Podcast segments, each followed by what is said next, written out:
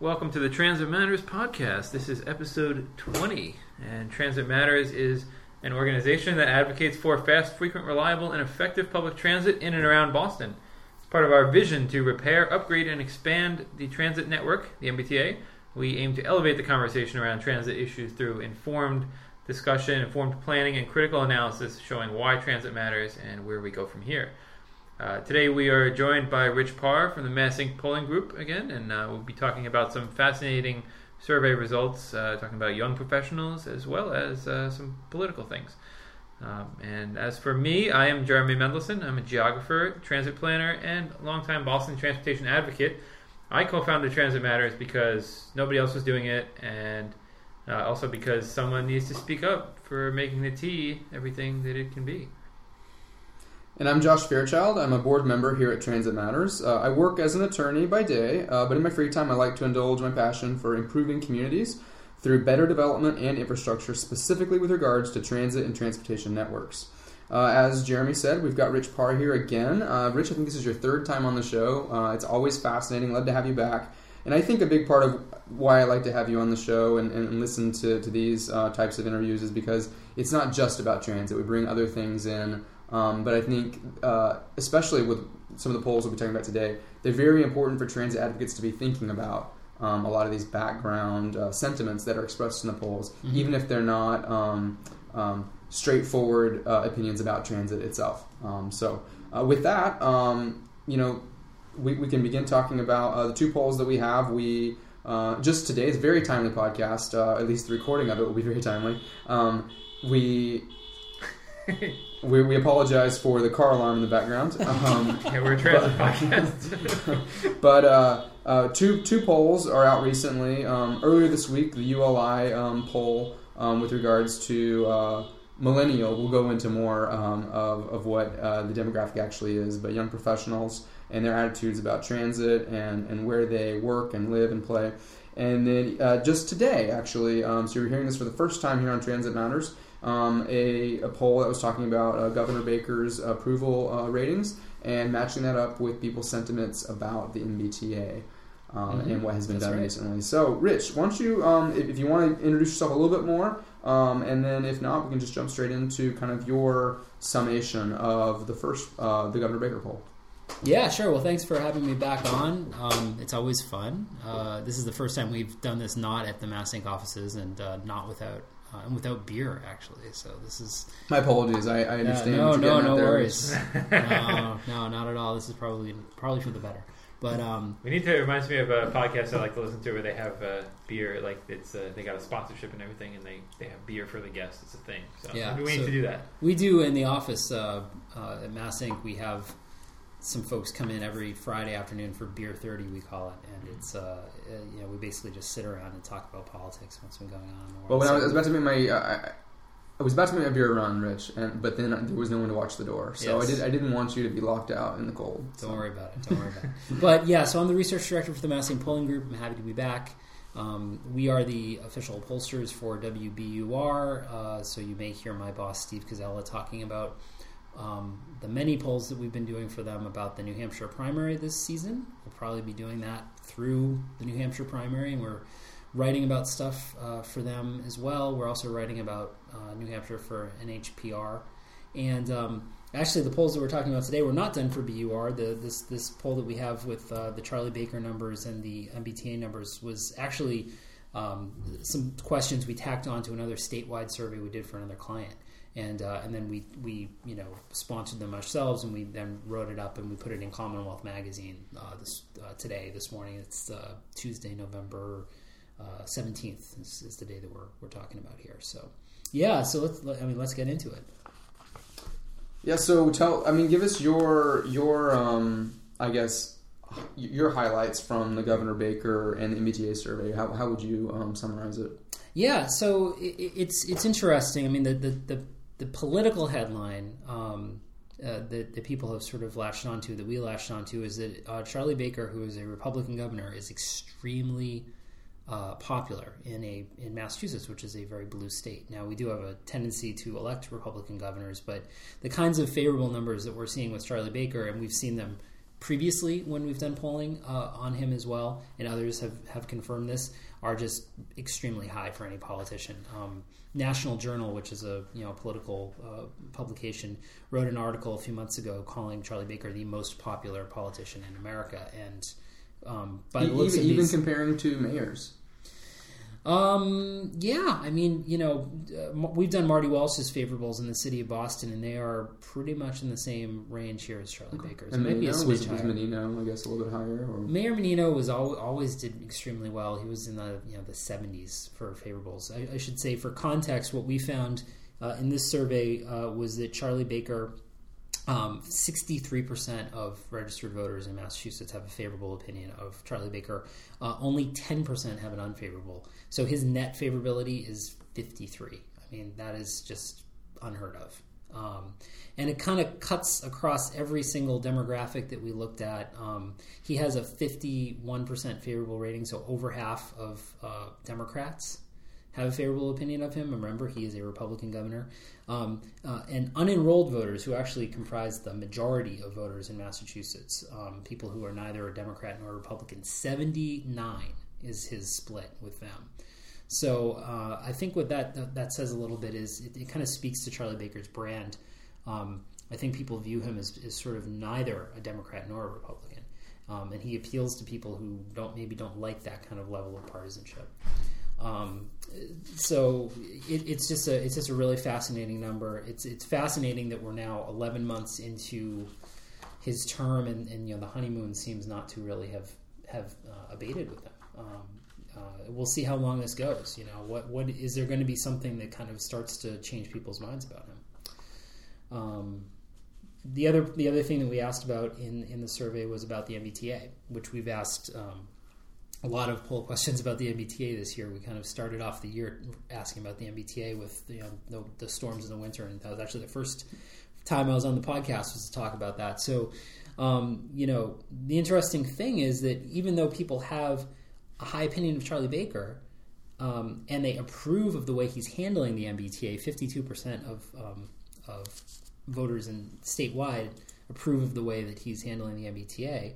Um, people don't really think the MBTA has gotten much better in the past year. Um, you know, a third say that it's stayed the same. Twenty-eight percent, so roughly the same number, think it's gotten better. Uh, Eleven percent actually think it's gotten worse, but that's a very small number. Um, in Boston, which is where you really want to be looking at in this survey because those are the folks who are most affected by the MBTA and um, and know the most about the MBTA. You would expect that they probably are following the story a little bit more. Um, again, you see, you know, thirty five percent say that it stayed the same. Thirty four percent think it's gotten better. Um, these are not outstanding numbers. This is not like numbers that say the MBTA is knocking it out of the park. It's going to be fine. And uh, perhaps a little bit more ominously, we also asked people um, whether they thought that the T would do well if we have another winter like the one that we just had. And there, I mean, the you know, it's a yes or no question. Forty-seven percent said no, it's not going to do well if we have another winter like we had, and fifty-four percent, so a majority in Boston, do not think that it's ready for the winter if we have another winter as bad as it is. Of course, you know, there's two parts of that question, right? One is pertains to the the T, and the other pertains to the weather. is anybody ready for the winter? I think is, Yeah, is maybe yeah. that question. That's a good point. So, I mean, but but these are not numbers. So, you on the one hand, you have well, fifty-four percent in Boston approved of the way he's handling the T, and also fifty-four percent in Boston said, "Well, we're probably not ready for the winter." Yeah. So what that says to me is that you know Charlie Baker does not yet is not really sort of taking any political heat for anything about the MBTA yet. Um, he doesn't seem to be taking a lot of political heat about anything yet. But the question is, if the T does have another difficult winter, does that start to eat, erode his favorable ratings at some point? And that's obviously something we'd have to look at. It's at. interesting because it sort of shows, um, and I think I think the, the legislature will be paying attention to this, as I'm sure they always pay attention to these polls. Um, but it sort of shows that people are approving of how he's handling the T, so that bolsters um, whatever he or his fiscal management control board want to do. But it also shows that if, if if it goes wrong, so at least so far he's got a bit of a, a Teflon approval rating when it comes to Yeah. so it's it's like the, the T approval rating is separate from him, And I think that says a lot when he uh, asks to be able to do things with reform or fares, as we know the discussion is going to be coming up in the future. Um, that's going to be really interesting because you know it shows that even if even if people continue to be dissatisfied with the service they're getting or with the improvements, uh, uh this if you do the same survey uh, in, in February if we do have another five, you know, um, storms in a row, then I'll be interested to see what happens. Yeah, but. exactly. And, and, you know, we did this survey last week. We did it before what happened in Paris. We did this before um, Governor Baker's comments about Syrian refugees this week. So, which which more than anything that I've seen in the past ten or eleven months has really sort of caught flack from Democrats. Democrats have been really reluctant to criticize this governor so far. And I think when you see 51% favorable approval among Democrats, it's probably because they're reacting to members of their own party who are saying, "Oh, you know, I, I don't really mind him. I, I don't I, don't have a problem with him. So don't so go easy on him." But I think with this this refugee thing, it seems to strike a nerve with people, and I think it'll be very curious to see if that number with Democrats starts to move a little bit if the next time somebody does does his faves. Um, you know, it's also an issue that I wonder if it really resonates. You know, if that's something that absolutely. Um, if, if, if a week from now the comments of, of this morning will still uh, be something that people are concerned about. You know, I, I agree. I mean, it's not the kind of thing that's, that impacts people's everyday life in the same way. The one thing that I think where it may hurt him is, as I said, I think part of Charlie Baker's brand is that he's sort of this kind of nonpartisan or uh, kind of riding above partisanship in some way. That he works well with Democrats. Democrats like him. Um, he's able to get things done on Beacon Hill, or it's perceived to be that way, anyways. Um, but this is, you know, but this refugee thing has become a partisan issue. You know, it was it was Republican governors across the, the country who came out with this thing almost simultaneously on the same day yesterday. So, uh, it, it, if there were an attempt made by Democrats to to use this as a way to link Baker to the national Republican brand, which he has very studiously avoided. Um, Even locally, you, you, he's avoiding. Oh, well, um, yeah, yeah. It's interesting on that because he did endorse Geoff Diehl and, and campaign for Geoff Diehl when he ran down in um, um, for the state senate seat down near Brockton this past election cycle, just that just ended earlier this month. Um, you know, Geoff Diehl is of course the uh, the Republican House member who spearheaded the effort to repeal the indexing of the gas tax to inflation. So, uh, which is which is an issue that Baker also endorsed when he was running for governor. Um, so Geoff Diehl is very is one of the one of the prominent kind of up and coming conservatives in um, in the state. Um, and you know, if he were to have won that that seat, he ended up not winning that seat. Um, it would have been a big win for uh, for Republicans. So I think you know Governor Baker is choosing his spots to engage in partisan politics, um, you know, in support of the Republican Party. I think he wants to make the Republican Party bigger and better in in, in Massachusetts, but I, but he's also very careful not to align himself with the national party. But on this issue, this refugee refugee issue, he did he did sort of align himself, and it'll be curious to see if there's some consequences that come out. Now, you mentioned that his popular, popularity uh, is relatively steady across incomes uh, as well as education levels. Um, and one of the things that I thought was interesting was that uh, it, it, he, in fact, um, the minorities and those the lowest income level actually seem to have the most faith that the T is ready for a hard winter, whereas more educated respondents are less confident about the upcoming winter. Now, we already talked about how that's sort of separate from um, from his approval rating, but but I did find that interesting that uh, that despite the fact that his popularity goes through um, across education and income um, the T, uh, people's ideas about whether the T is ready does not necessarily um, go steady across you know education and, and income. So yeah, that's true, and that could have something to do with um, kind of the ne- the information flow. In, in, polling, we think a little bit about you know when you're polling an issue, what is is the information that people are hearing about the issue positive or negative more. Um, it tends to be that voters who are kind of higher up on the socioeconomic scale, so higher education, higher income, are also more likely to probably be paying attention to issues in the news. Um, and most of the information flow about the MBTA has been negative, as you know we all know. Um, the interesting thing is that it's been a concerted effort from the folks at the T and I think and I think the Baker administration to to get out all of this stuff about the T. And and and we wrote a little bit about this in our in our story for Commonwealth today.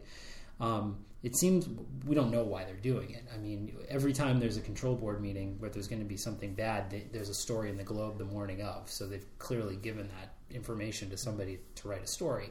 Um, but it seems like there's a little bit of a clearing the decks going on here, saying, you know, we know that there's problems with the T. Let's get them out there and, and, and be transparent and sort of air them. Um, but I think that that does something else, and I think that this has something to do with why Charlie Baker's favorables and his approval is disconnected from the T.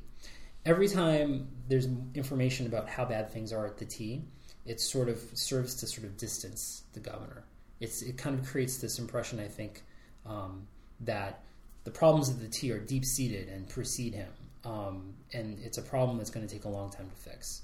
So there's a little bit of managing expectations going on. Uh, as a result, you know, Charlie Baker can be seen as doing the right things and, and airing the dirty laundry and starting the process, but not yet uh, being um, blamed or seen as holding the bag by voters when you know um, when they're sort of evaluating his performance vis-a-vis the performance of the team. So it's it's interesting. Uh, I think that that accounts in part for the differences in education and, and, and, income is that you you have a lot of negative stories, and I think those negative stories serve to kind of create a little bit of a distance between Baker and, and, and the MBTA. I think what's interesting is is that I mean you know in the grand scheme of things in Massachusetts politics, you know Boston is a region where change takes a very very long time, and so a year is, is not a lot of time. And I think mm-hmm. I think now what's what's happening now is it's it's okay. Yeah, he's he's going through, and, and the board is you know is going through and seeing what's wrong, and you know and you know where is that line? How long does it take? You know, before that that becomes then people start to blame him. Like you say, we have another winter. Yeah. Another thing I'm thinking of is is that there's sort of two groups of people when it, when it comes to um, thoughts of whether the T is really is um, ready for the next winter. Um, you have the people who don't ride the T, and they see this media coverage and stuff that you're talking about. That you know, yeah, they're taking a big look and they're you know going through, and so it's only a year in, so that sounds good. Um, and then you have the people who ride the T, in you know, like I mean, I don't want to generalize too much here, but there's a significant group of people who ride the T who see that pretty much it's pretty much the same as it was a year ago, right? I mean, in terms of the operation and everything. So people say, well, okay, well, nothing's changed. Well, what's okay? Yeah, they put in some third rail and stuff, but yeah, I mean, a lot of a lot of the T riders have been they've had a summer of inconvenience, whether it's evening shuttles or weekend shuttles or different things like that because of the new the power yeah. upgrades on the red and orange lines and the track upgrades and things like that. Yeah. Um, but but yeah, you know, I, I, I kind of had said something. You know, Rich, I had made the point to you that I thought that was interesting that um, because I was sort of correlating the uh, lower income uh, respondents with um, T riders and and saying, okay, well, it's weird that they have more faith if they're the ones that are writing all the time. So maybe it's the fact that the T has been so public about their efforts. And then you you you made a good point where you said, well, actually, remember this is a statewide survey, um, and and actually, as you skew further west and more rural, that's where you're getting more of the lower income respondents. So they may actually not be T riders at all. Yeah, um, I don't, and I don't know actually. Like I'd have to cross the income by the by region and see kind of um, what's going on there. Um, but if you just think about kind of where wealth is concentrated in, in Massachusetts, there's a lot, there's a lot of economic activity going on in Boston. So I wouldn't be surprised if you know, at least a, a, some portion of those lower income, lower education folks are actually not in Boston, not using the T. The other, the, but the other thing that that kind of brings up is is um, because the T is is a is a regional, local Boston issue for the people who ride it. It's a state issue as a matter of politics and policy because it's really mostly funded by the state. So when you ask somebody in Pittsfield versus someone in Boston if you approve or disapprove of the way Charlie Baker is handling the T, they have very different interpretations of that question, right? Mm-hmm. Somebody in Boston is thinking about their commute and, and, whether or not the T is working for them. Somebody in Pittsfield may be thinking about the the impact of the T on the state's budget and whether or not they're thinking money that's going to Boston as opposed to money that's going to Western Mass. That's correct. yeah. yeah. Well, maybe maybe they're more concerned that Charlie Baker holds the line on spending at the T until things get improved, which has been his um, you know his talking point about all of this. So it's a very you know, difficult question to ask because it's, it's almost like it's a it's, it's a very strange question to ask because you get a variety of responses depending on the bias of the, of the respondent. Well, it is a difficult question to ask, but it's also an important question because there is it is does tell you something overall about the attitude of the public towards what he's doing. Um, and you can, and it also, if you look at the regional splits, there's not a huge, there's not a ton of variation there on that. Um, a little bit of variation, but not a ton of variation on that. I think that I think the main thing though to keep in mind is that when you're doing a statewide, looking at a statewide survey like this, you know, the T is is something that's serving a portion of the state, but is being paid for by everybody. And this is the classic problem with the T is that Mm-hmm. you know the governor is, is is needing to balance the needs of the entire Commonwealth and people who don't use the T versus people who very much need to use the T, um, uh, and that costs a lot of money to fix. We know it's going to cost a lot of money to fix. And I'd love to see a an effort by whether I don't know who who this would be, but as we've talked about before, that there is really no effort being made to let people know that you know the T is important because it supports the economy, it helps people who need to use it, and you know, and, it, it it's important to the state. It's not just important to the people who use it, and I think that message mean, probably hasn't gotten out there. So you know, of course, people in the in Western Mass might be thinking about the budget, right? They might be thinking about oh, you know, the, the meat what they see on the TV, and also yeah, what am I what am I getting out of it? Whereas it's it's this this ongoing. It is a very local. Uh, it's it's a very indirect connection. I think because we don't have excellent uh, east-west connections um, when it comes to roads or transit uh, in the state, and so sort of the, the, the feedback is indirect when it comes to benefit because it sort of trickles through. I don't want to use the word trickle down or anything like that, but it comes through. So goes Boston economically, Mm-hmm. um, which much of that today hinges on the MBTA um, economically, even at, the Route 128 level. Um, the ability of, of the economy to grow here definitely affects um, the local, what, what are they called? The local impact tax, the, the um, what are the local um, allowances that go, go from the state back to the, the Oh. um, cities and towns? I'm forgetting what they're. Local aid, Local There's a aid, bunch right, of local aid, There's right. Chapter seventy for schools. There's chapter ninety for local roads. There's a whole s- whole slew of transfer payments and things that go. So that on. may be the Yeah. indirect Yeah. feedback that people get about um, you know the transportation network in eastern Massachusetts takes the form of local aid in western Yeah. Massachusetts, even though it doesn't take the form of a better connection. Um, Yeah, a, a certain. Um, it's funny you mention that. As a certain state senator who shall remain nameless um, uh, has long, who is who is a, uh Boston area person and a, a backer of the T, um, uh, has long said, "I would love to see." You know the outlaws and in, inlays and pieces like who what what parts similar to you know they do this on the federal level what states are kind of the net payers versus The net- payees exactly, when it comes right. to taxes right so who's paying more in taxes than they're getting from the federal government and vice versa you know, his theory is that uh, we're probably generating a lot more tax revenue from economic activity in the MBTA area that is flowing out and, and essentially subsidizing other parts of the state that don't get the MBTA, and that that would then be a case for investing in the MBTA. Um, And for I don't you know know this this argu- you know debunking this argument of like oh we send all our money to Boston because that's just not true. Yeah. We did ask in a poll earlier this year, you know, kind of put it as a an either or statement. You know, do you think that the MBTA is a statewide asset that should be paid for by the entire state, or do you think the T is a regional asset that should basically be paid for by the parts of the state that use it?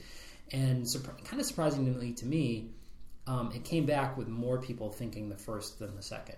So there is some sense that people do understand that this is some, that that at, so goes Boston, so goes the MBTA region, so goes the rest of the Right. state. Um, there is a little bit of evidence of that. I think also, you know, just the winter last year did convince people that there is a connection between the health of the economy and the health of the T, and they, they saw what happened when people couldn't get to work. But I think that's that message has been started started to recede a little bit, and also other messages and other lessons have kind of come out of that whole practice. You know, all of the postmortems and studies have sort of put the onus more on, um, you know, performance at the T and less about the value of the T. So it, it is a message that perhaps should be that people who care about transit ought to be thinking about getting out there a little bit more. The, the last thing as we segue into the next poll is that I just noted that uh, the governor is definitely having a higher approval rating. I would say a notably higher approval rating um, um, among older voters, um, which uh, I think is is notable just for the fact that what we're going to talk about next is the younger um, young professionals.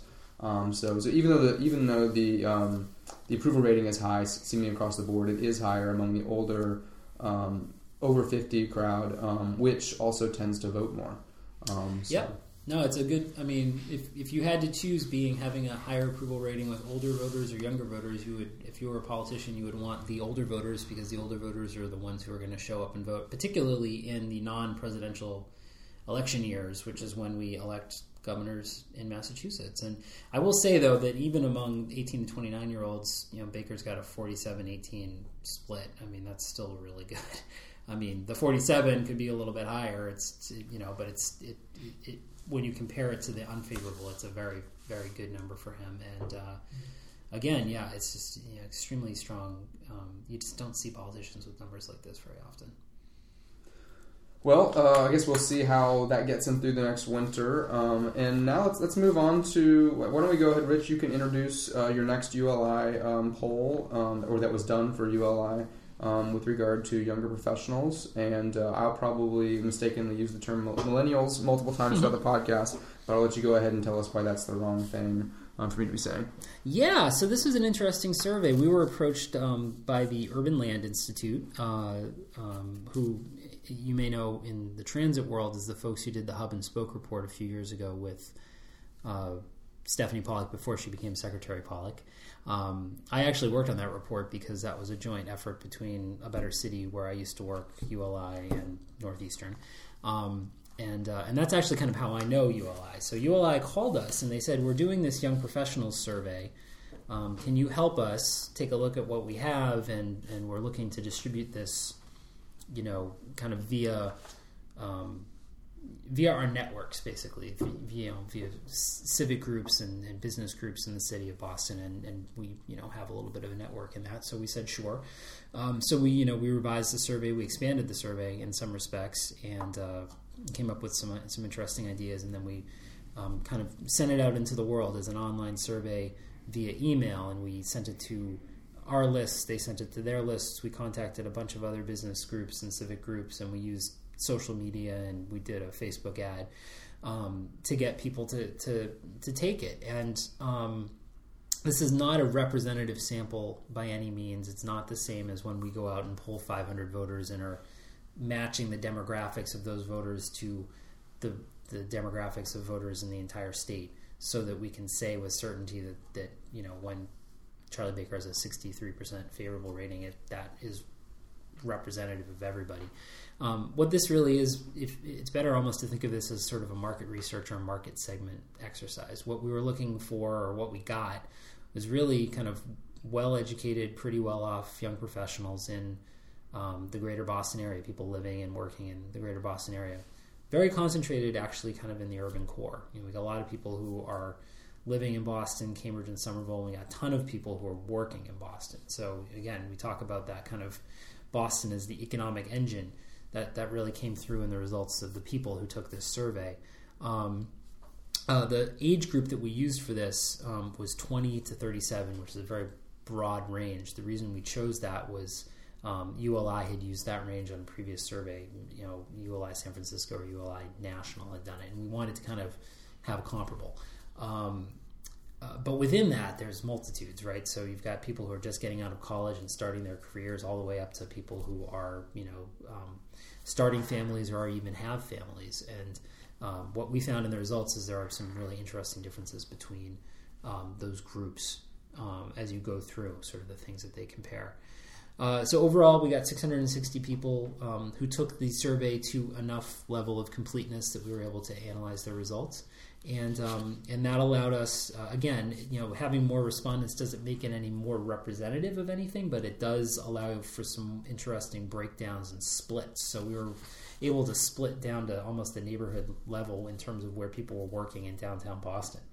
Um, one thing that jumps out what jumped out to me when I was analyzing the results is that it's you can see how bad the commutes are into the South Boston waterfront because the average commute time there is higher by a, a, good margin than pretty much any of the other you know neighborhoods or, or areas where people are work coming into work. Um, and again, it's, it's something we all know already. You know, there have been studies about that, but the results kind of confirm that. And um, when you see results like that confirm, you kind of know you're sort of on the right track in terms of you know who you talk to and the kinds of responses that you're getting.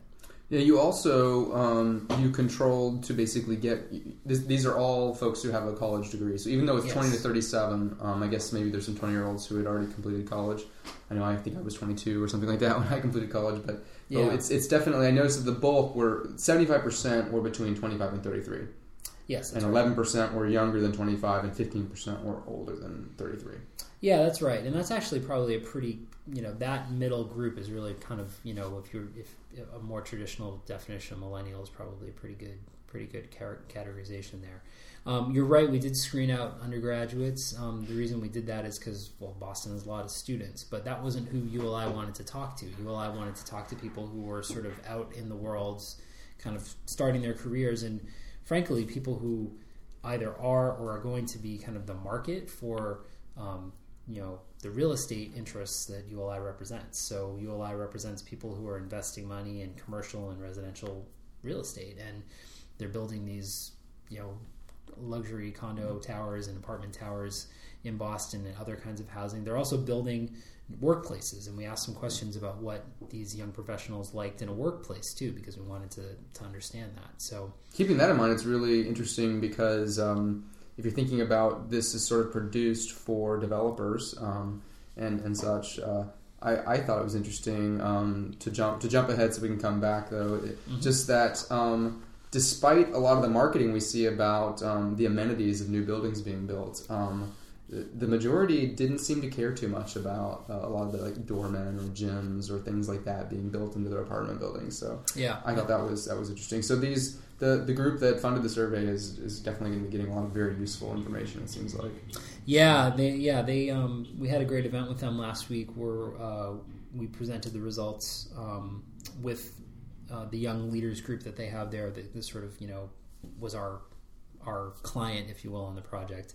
Um, and they had a panel discussion, and they had some you know folks who are architects and you know in the real estate biz. They had John Greeley from the BRA, who's a great guy who does. Um, he actually got a title bump now. He's got a very impressive like senior planner in terms of something or other, but he's a great guy. He's about my age and you know kind of on the tail end of this this cohort that we that we um, that we surveyed. Um, but yeah, the, you know the way that we approached it is we wanted to kind of ask some questions that some icebreaker questions about you know what's your perception of this idea of millennials or this this label millennials. Then we got into questions about how millennials are getting around, which is probably the most relevant for for this podcast. Um, but also ask them then about their workplace preferences, um, how they their neighborhood preferences, like how they choose where they want to live if they could. Um, or what they look for in a place to live, um, and then their kind of home choice. So drilling down even further to you know what kind of housing are you looking to have? Are you looking to buy? Are you renting? Um, are you ever going to leave for the suburbs? Or are you going to be you know kind of a permanent um, urban dweller?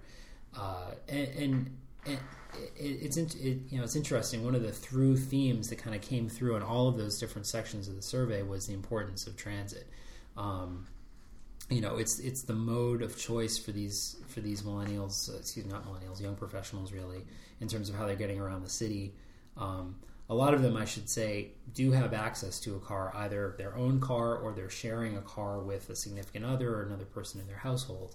So these are choice riders of the MBTA. They're that are um, that are choosing to get around by transit for whatever reason because they prefer it. They just don't want to deal with the hassle of a car or parking or the traffic. Um, but the T is important to them. It's important to them in terms of how they get around, in terms of um, where they want to work. Uh, location and transit was far and away the most important thing that they said uh, was key to their choice. You know, their their satisfaction with where they were working. Um, and transportation related issues also came up in terms of where they chose uh, a neighborhood. And by that I mean access to transit, you know, um, commute time as it relates to where they're commuting to work, and then finally walkability. Um, walkability was a really key thing. Also, 40% of um, the people that we talked to were uh, walking at least part of their commute. Um, so walkability is, is is kind of part and parcel with transit and all of this discussion. I want to make sure we talk more about that later because I was very interested in the breakdown. It was a check all that apply kind of mm-hmm. question as far as you know what kind of modes do you use to get to work. But there was a lot of walkability there and a lot more biking than I expected. Yeah. Um, so I can't wait to get to that. But I did want to say um, uh, before we get off. So so um, jumping off of the point that you just had about um, the theme that goes through. So even when it wasn't a straightforward question about a transit preference, the preferences they were expressing as far as land use, whether it's land use for where they work, uh, where they play, or where they live, those preferences uh, were either were, were, still indirectly dependent upon transit or yeah. dependent upon a land use pattern um, that benefits from transit. So that's kind of the theme that runs through this, which is very yeah, interesting absolutely. for our transit interested audience. So, and the other thing to note just about the, the respondents before we do move on, it was that when you say they're educated, that's almost an understatement. Um, Forty-six percent um, had had completed, you know, only college, um, whereas uh, more than fifty percent had an MBA law degree or another post grad or doctoral um, yeah. studies. So, so more so, than fifty percent of this group is has a degree beyond just a, a, BA or a BS. Yeah, this group is putting the professional and young professional. It really is. And and again, you could you could knock the survey and say, well, you're only talking to a small segment. But think about for a second, like what that segment means for a group like ULI. Again, it's like this is your market. These are the people that you want, you know, to keep in the city of Boston, to be buying real estate, to be working in the places that you're designing and building. Um, they're also politically important. I mean, these are folks who are plugged in. They're involved in business groups and civic associations, almost by definition, because that's how we contacted them. Um, so most likely, these are folks who are going to be, you know, kind of moving on to, you know, to, to be involved politically in the city too. So, you know, the opinion that these folks have is more likely to kind of get amplified and sent through, you know, political discussions than, than perhaps other. It's sad to say, but but perhaps other folks, you know, that you might you know talk to in a survey. I think that's an important that's an important thing because you know as we as we think about how people are, are moving around and where people are living, especially, I mean, you see from this that you know, percent if these people, of the people who responded to the survey are white, and you parallel that, you know, you put that together with the levels of education, and, and you know, thirty percent of these people are have household income more than a hundred thousand, which is just that's just insane. For, for for the, for the bulk so, of the twenty five to thirty three year olds, right. that's, that's, notable that their right. household incomes over hundred. So, yeah, but you also see here tw- well. only twelve percent from outside Route one twenty eight, and a full quarter of, of, these people that live in downtown Boston, which you know, is like okay. So if you if living in downtown Boston, I mean, you have to make a lot of money to live in downtown Boston right now, and so it's just sort of it, it sort of it would be interesting to see similar results for other for you know um, 25 20 to 37 people avoiding the m word um, throughout the city without uh, you know for, for the rest of them and then we could see you know how this speaks to land use and housing. Well, and we'll also see as far as the ones living downtown, they're also um, as as we can talk about more, they're living with roommates. It's not that they're paying for a necessarily a one room apartment, you know, by themselves. Many of them are are living with uh, multiple roommates, and they express that they do that because of affordability issues. Yeah, you know that was really interesting to me. It's like you're absolutely right. Like again, I don't want to belittle the survey because I think it, it still tells you something important. You just need to put it in the right context, which is that this is not everybody. It's but it's but it's a slice, and the, but it's a slice that that you know is interesting. In a way, it's almost like more millennial than millennial than millennials really are.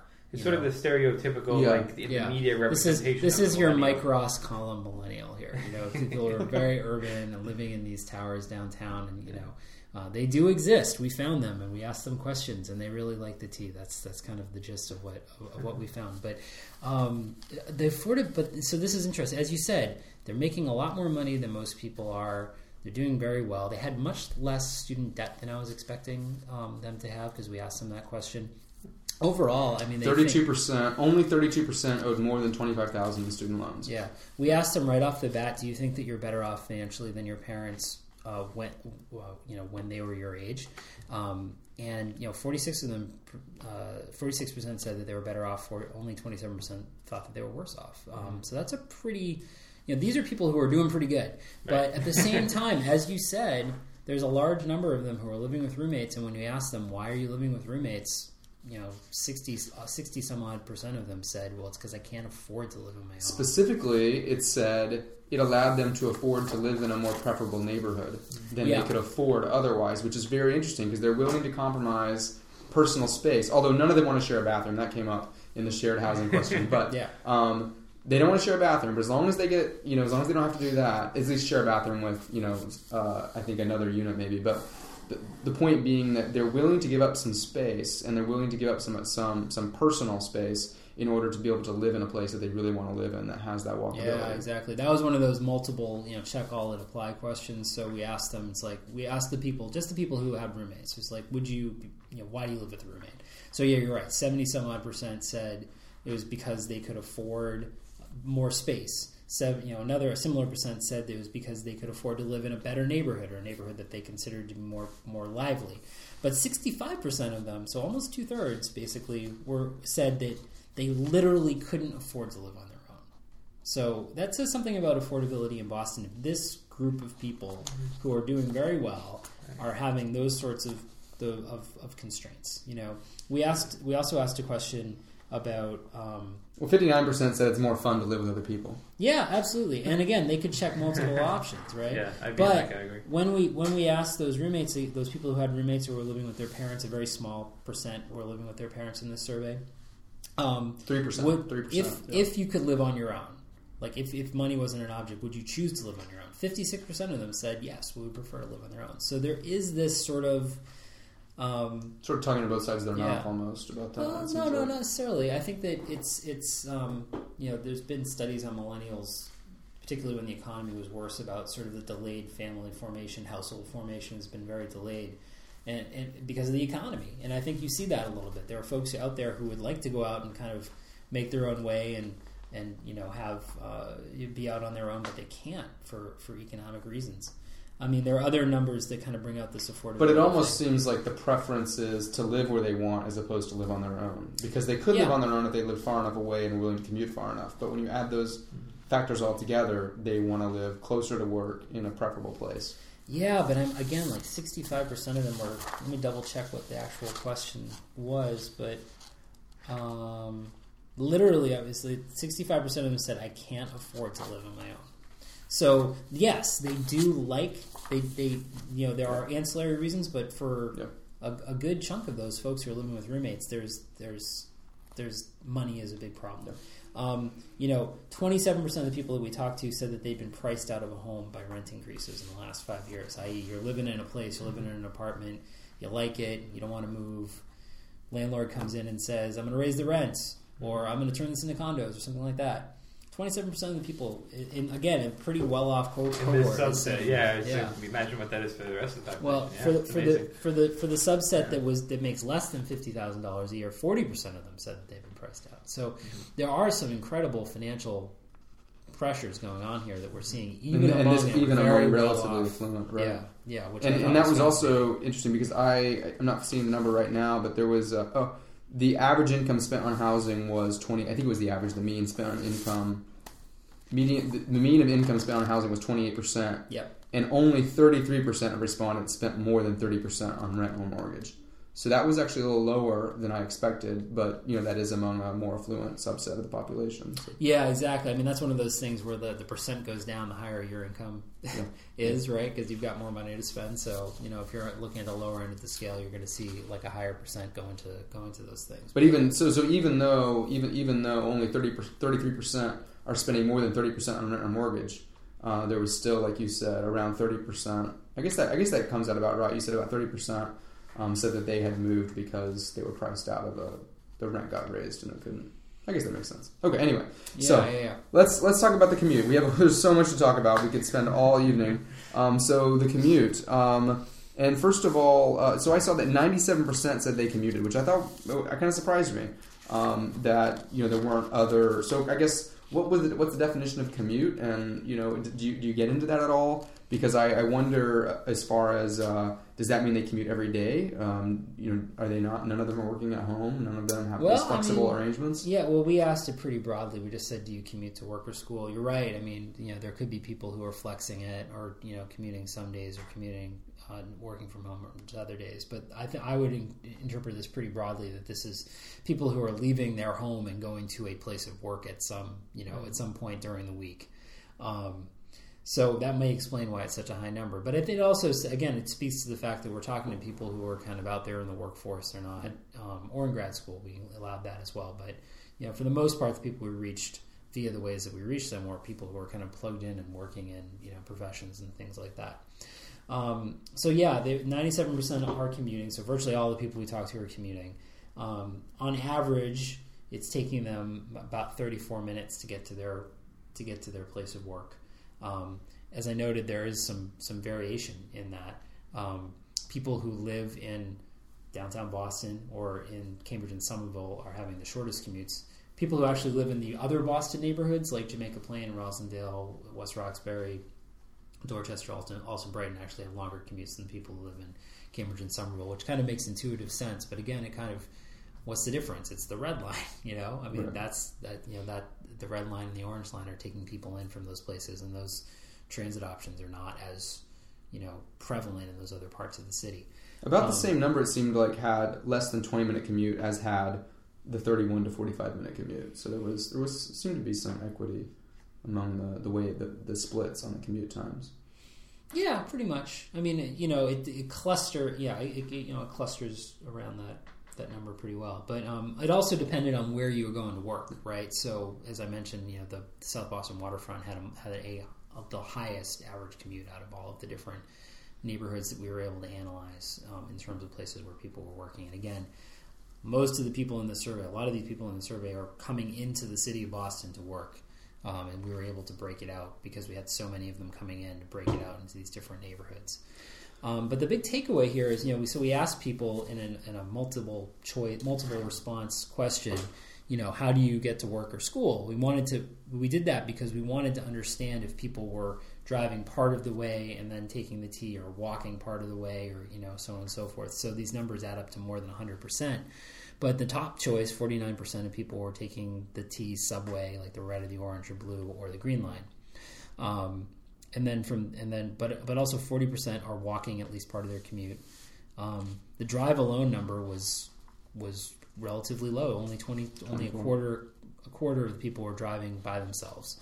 Um, which I believe is lower than if you were to actually look at the American Community Survey and you know the percentage of people who are driving alone for this area. Um, Oh yeah. about the same number, twenty four percent were taking the MBTA bus or Silver Lines uh, as part of their commute, and twenty two percent, which is not far far below that, are riding a bike, which is higher, much higher than what you'd see if you were looking Much, at ACS. much higher, much, yeah. much higher than, than what you'd see if you're looking at ACS data. So Is there any way to know whether these, like, who was taking the subway and then riding the bike the last mile, or you know those kinds of things? Because you know, w- what would you say the walk number was? It was almost forty percent were walking a significant portion of their commute. I mm-hmm. mean, do we have any idea of how many people that that is that were walking the entire commute versus people who were, you know, walking from South Station to somewhere in the financial district? I don't have. I could run that cross tabulation. I just haven't done it. So it, it, it is something you can analyze. You could basically look and see, well, how many of the people who who say that they walked also did this other mode, and sort of see what the nexus is between those things. I just don't have it. I would assume that your your walkers are also pretty heavily correlated with your transit riders, right? Um, and I would be curious to see who's driving alone to a T stop out in the suburbs. I bet that's a that's a pattern that is pretty prevalent out in the people who are living farther out. But I don't know that because we haven't analyzed it to that to that level. Um, so as you would expect from a group that you know is very heavily leaning very heavily on transit for their commuting, um, transit related issues kind of weigh very heavily on their decision of how to how to get to work or school. So the top thing, the thing that was most important to people um, in terms of deciding how they were going to get around was um, their proximity to uh, to the bus or the train, whether there's a, a bus stop or train stop near where they work. So if there is that, it seems that they want to use that. They want to take that, and if they don't have that, then they have to do something else. But following right after that was reliability, right? So it's not just a matter of whether whether you could get a bus or a train, but it was also whether that bus or train is going to come and get you, you know, on the right time, and whether you're going to get to work on the on the right schedule. So this kind of speaks a little bit to the importance of actually maintaining the system. It's not just enough to have a bus stop or have a have a T stop. Um, Well, I'll just point out real quick that there's a, a thing in um, I think it was USA Today recently. They talked about a, a study that came out that I don't know seemed to shock a lot of people. I don't, I don't really know why, but it was uh, that you know reliability. Like, people love the convenience of public transit, but they wish it was more reliable, and that was you know this goes to that. Yeah, I think that's true. I mean, you know, the convenience kind of correlates a little bit like the proximity. You know, be able to walk out your door and get on a bus. But if that bus is not going to get you to, to work reliably, and you can't you can't know that you're going to get to your, your destination when you're supposed to get to your destination, it's going to be something that's going to going to hit you. And that and then you know that relates to the next thing, travel time. Travel time is a huge issue. So and that kind of cuts across the board, right? That's you know for people who are taking transit versus driving versus other things it's kind of notable also to look at the things that did a little bit less well in terms of um, people's preferences. The you know um, people are a little bit less concerned about parking. They're less concerned about needing their car to go run an errand before or after to work or school. I will say that those numbers go up more uh, for the older cohort, the people who are kind of on the tail end of this uh, of this quasi generation that we looked at, the 34 to 37 set. Um, a lot of them already have kids, and um, and for them, it seems as soon as you have kids, it, it, the, the the car ownership goes up, the and the concern about driving goes up a lot more. So again, you're looking at kind of a, an age bracket that kind of straddles between you know very young, kind of unattached folks, all the way up to people who are uh, you know starting or having families already. Um, and that does seem to sort of weigh on their decisions in terms of how they get around. Um, You know, 57% said that a safe route to bike is very or somewhat important. Um, Yeah. You know, that was interesting because although, so 24% rode their bikes to work, um, which I was just, or 22%, which I was astounded that the number was that high. But then to see that 57, even, even though only 22% ride, 57% say that the, the route, um, a safe biking route is important. And then later, 58% also say that bike amenities are very important in workplace satisfaction. yeah. So the, b- biking seems to have a very outsized um, level of, of preference, um, e- even more so than their actual use of the bicycle. I think this Yeah. kind of goes to that. Doesn't this kind of go to that uh, the thing with the, the the interested but concerned? Right, it was that sixty percent of people that um, that want a bike but they just don't feel safe. I wonder Yeah. if it goes to that. I think that's true. I think that I think that you could look at this as a little bit of evidence for potential mode shift here to say that you you have some people who are maybe interested. I'd have to what I'd like to do is actually correlate that with how they actually get around now. Mm-hmm. So are these the bikers who are already biking who say that this is a concern for them or is it the non-bikers? Maybe they're like me Yeah. and they're always thinking, I probably will bike someday, so it's really important to me. Yeah. Um, Yeah. but usually I'm just going to take the T. Yeah, but I mean, if it's if it's the folks like you, then there there may be a case to be said that if we make the biking safer, if you build it, if you will, they will come, and that has been the evidence in other cities that have built the protected lanes that they see an increase in the ridership along those routes and stuff like that. So, um, you know, I think that there may be a little bit of that going on as well. You know, only 34, uh, let me look at the right number here, only 34, per, 35% said that the cost of the commute was very important. Now, that included parking as well as transit passes and gas. Yeah, And I thought may, maybe that had something to do with the fact that such a small percent were um, were actually driving, and such a small percent was used. I think I think only thirteen percent was taking the commuter rail. So that's the only place where we really have variable pricing in our transit. So maybe that was one of the reasons that cost didn't become such a factor. Yeah, I mean, it's still, you know, I would say it's definitely kind of in the top, you know, five concerns out of the nine or so that we tested. It's in the middle of the pack, but kind of top of the middle of the pack. So, uh, you know, in terms of how I would rate these these things, but it's but definitely.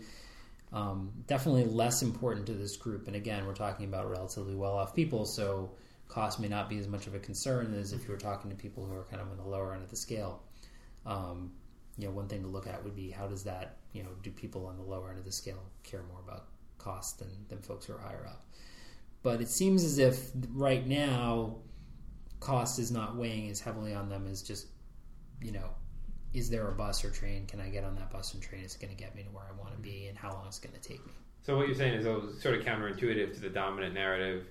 Um, in, in other words, people are choosing to commute by transit or, or to biking, Those people that are biking or walk, or you know, they're not. Whereas the dominant narrative is that you know people take public transit because they can't afford a car.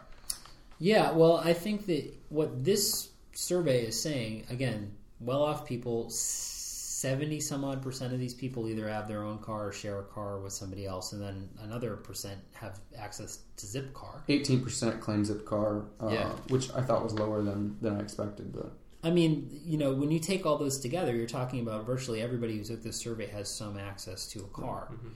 But when you look at the mode split, relatively few of those people are choosing to drive by themselves. So these are choice riders of the MBTA. As I said, they exist. You know, we found them, we asked them questions. It doesn't mean that like everybody is a choice rider of the MBTA. and and they're They're- they're choice riders, and they're not. They they can afford to take Uber, Lyft, and Bridj more often than they are. That was that. I thought that was really interesting. Yeah, I mean that you know we that's a whole other discussion. We asked some questions about um, uh, the use of kind of kind of adoption of, of these new rideshare services and um, and also how they should be regulated. So it's kind of an, this is one of my favorite statistics in, in the entire survey is that the number of the percentage of people who have used Uber, um, and we didn't put a you know, we, did, we didn't bound this by a time limit. It's kind of like, have you ever used these services? The percentage of people who have used Uber, 84% of these folks have used Uber. 89% have used a traditional taxi cab. If you look at the, the, the youngest cohort here, the people who are um, 20 to 24, 92% of them have used Uber and only 88% have used a taxi cab. So more of those people are now using Uber than have used taxi cab.